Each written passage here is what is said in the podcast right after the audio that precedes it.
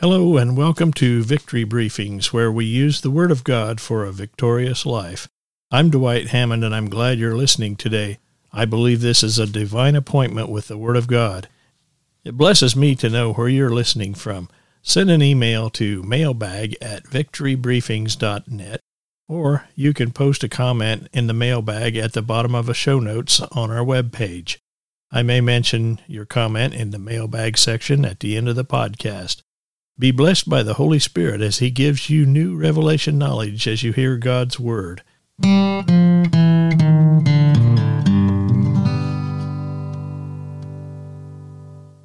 People may wonder is there life beyond the grave? Every human being has a body, soul, and spirit. You are a spiritual being. You have a soul and you live in a physical body. When your body says it's time to eat, you find it some food. And your body says it's cold, you turn up the heat. It says, I'm tired and I really want to relax now. So you put your feet up and take a nap. After all, you want your body to feel good. All these things are okay up to a point, but left unchecked, it is ultimately bad news. You see, the problem becomes apparent when you learn that your body should not be in charge. It is not the boss.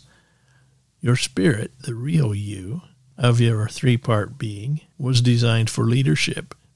Your soul, which is the mind, the will, and the emotions, listens to your body if that's all it hears. The body screams so loudly in pain that you automatically think that it is the boss.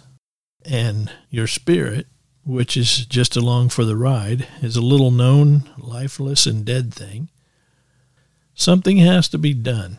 You see, your spirit is not yet ready to lead you. Even though it was designed for leadership of your being, it's not ready. All spirits exist forever. Where? Well, dead spirits go to hell along with their associated souls. Existence after death is torment and pain, totally separated from all enjoyment and entertainment that your body once knew. Living forever away from anything good, eternally lost, hopeless, in horror, totally separated from life, peace, and love. Many people joke about hell all the time. They may think if they laugh enough about it, maybe it will not really happen. But hell is a very real place. Jesus often taught about hell. He said it is a place of outer darkness in Matthew 25:30. Jesus pictured never ending psychological torture when he said, Hell is a place of weeping and gnashing of teeth in Matthew 22, verse 13. And the rich man in hell in Luke 16, verses 23 through 28, he said, This is a place of torment and flame. Now, Revelation 21, verse 8 tells us, But the fearful and unbelieving and the abominable and murderers and whoremongers and sorcerers and idolaters and all liars shall have their part in the lake which burneth with fire and brimstone, which is the second death. You see, hell is a real place where people are burned forever with fire and brimstone.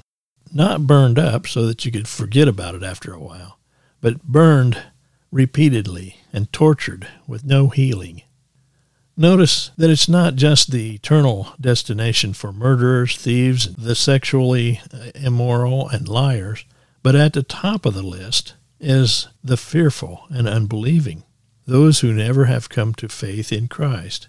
They will go to hell, where the worm never dies in Mark 9:44, and a place where fire is never quenched, Mark 9:43 and 44 called a great furnace in Revelation 9, verse 2, and a place of no rest in Revelation 14:11. Hell is a place where people cannot forget the past opportunities that they had to repent and receive Jesus as Lord. Luke 16. Also notice the last phrase in Revelation 21:8. It says hell is the second death. I say, if you're not twice born, you become twice dead. If you go back to Genesis 2, verse 17, It says, But of the tree of the knowledge of good and evil thou shalt not eat thereof, for in the day that thou eatest thereof thou shalt surely die. Now it's interesting, if you do a word study, you'll find that the words that finish this verse, surely and die, are the same Hebrew word for die. It can be translated, thou shalt die, die.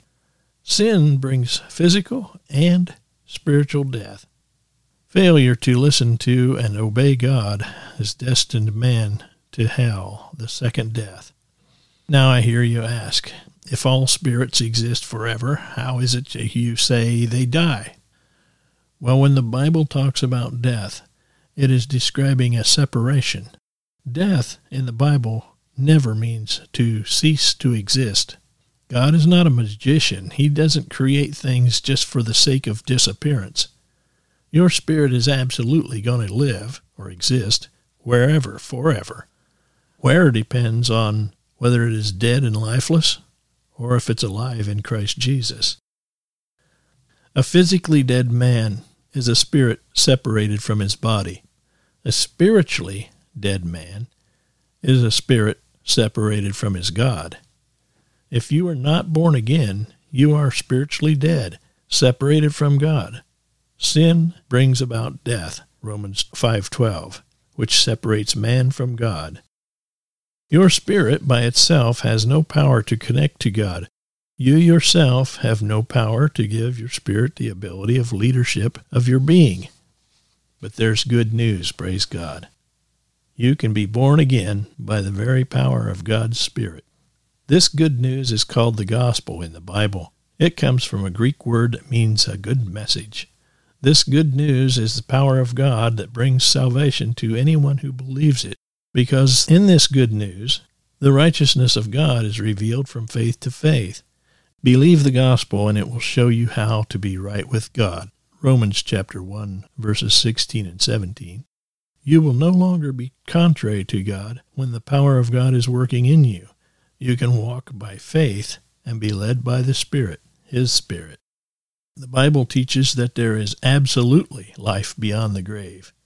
Jesus had such passion for everyone to know about eternal life that he gave his life so that you and I could know, believe, and have eternal life with him. You can decide right now to live forever in the presence of God. Romans 10, verses 9 and 10 says, that if you confess with your mouth the Lord Jesus and believe in your heart that God has raised him from the dead, you will be saved. For with the heart one believes unto righteousness, and with the mouth confession is made unto salvation. The Greek word here that is translated confess means more than just saying words.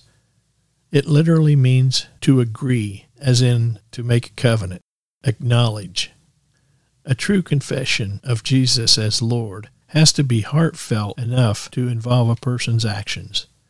This verse is a promise to those who believe on Jesus to the extent that they are willing to change their actions accordingly and confess Him as Lord God with their mouths so they might be saved.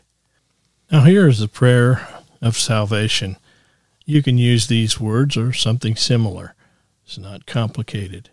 Lord, I believe you died to pay for my sin, and that God raised you from the dead. I acknowledge you as my Lord right now. Thank you for forgiving my sin. Now I am a new creation. Old things have passed away. I want to follow you, Lord. Amen. Now read and study His Word in order to know Him better and to know His will for your life. Ask Him for the Holy Spirit's guidance and help in Jesus' name. I hope you're subscribed and will make it a part of your ministry to share this message with others. Until next time, God bless you, my friend. This program and other materials are available at victorybriefings.net.